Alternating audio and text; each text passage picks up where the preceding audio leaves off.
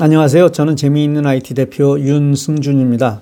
오늘은 여러분에게 삼성 음성 녹음이라는 앱에 대해 말씀드리도록 하겠습니다. 여러분은 음성 녹음하면 무엇이 떠오르시나요? 가끔 녹음이 필요할 때 사용하는 것이지 별다른 게 없다고 말씀하실 것입니다. 따라서 그 중요성을 모르시겠지만 특별히 목사님이나 교사들처럼 남들을 가르치는 사람들에게 이 녹음 앱은 정말 유용한 것이 될 수 있습니다. 스마트폰 앱에는 수많은 녹음 앱이 있습니다. 그런데 삼성 녹음은 단순하게 녹음을 하고 플레이를 하는 그런 기능을 뛰어넘어 말을 함과 동시에 글이 써지고 또 녹음된 내용을 플레이할 때 말한 대로 글이 써지는 특별한 기능이 있습니다. 이런 기능을 STT, Speech to Text라고 합니다. 이것은 자판에서 마이크를 누르고 말을 하면 내 말이 글자가 되는 것을 이미 많이 사용하고 있기에 잘 아실 것입니다. 그런데 삼성 녹음의 이 기능은 조금 특별한 용도가 있습니다. 원고 없이 말을 할 때가 있습니다. 이때 녹음을 하면서 내가 말하는 것이 원고가 되거나 혹은 녹음한 파일을 플레이하면 원고가 된다는 의미입니다. 만일 어디서 원고 없이 연설을 했습니다. 그런데 이 연설이 녹음이 되었다면 쉽게 연설문을 만들 수 있습니다. 물론 발음에 따라 오류가 날 수 있지만 이것은 분명 대단한 일입니다.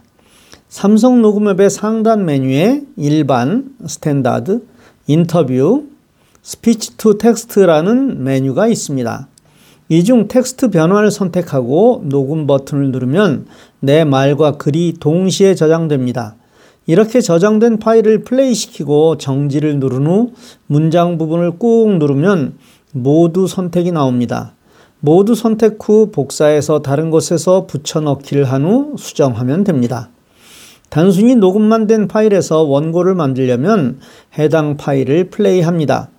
우측 상단의 빨래판을 누르고 음성을 텍스트 변환 Convert Speech to Text라는 메뉴를 선택합니다. 아랫부분의 변환 Convert를 누르면 됩니다.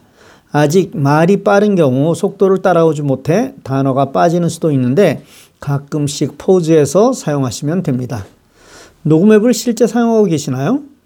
어느 선교단체에서 매월 선교사 잡지를 만듭니다. 물론 원고는 선교사님들이 직접 씁니다.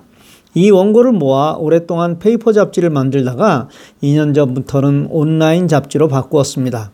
그래서 훈수를 두었습니다. 선교사님들이 원고뿐 아니라 스마트폰을 이용하여 녹음을 하여 오디오까지 포함한다면 더 멋진 잡지가 될 것이라 말입니다. 저는 이 삼성 녹음 앱을 이용하여 모든 방송을 만듭니다. 제가 하는 팟캐스트도 물론입니다. 음성 녹음 잘 이용하십시오. 감사합니다. 오늘은 여기서 마칩니다.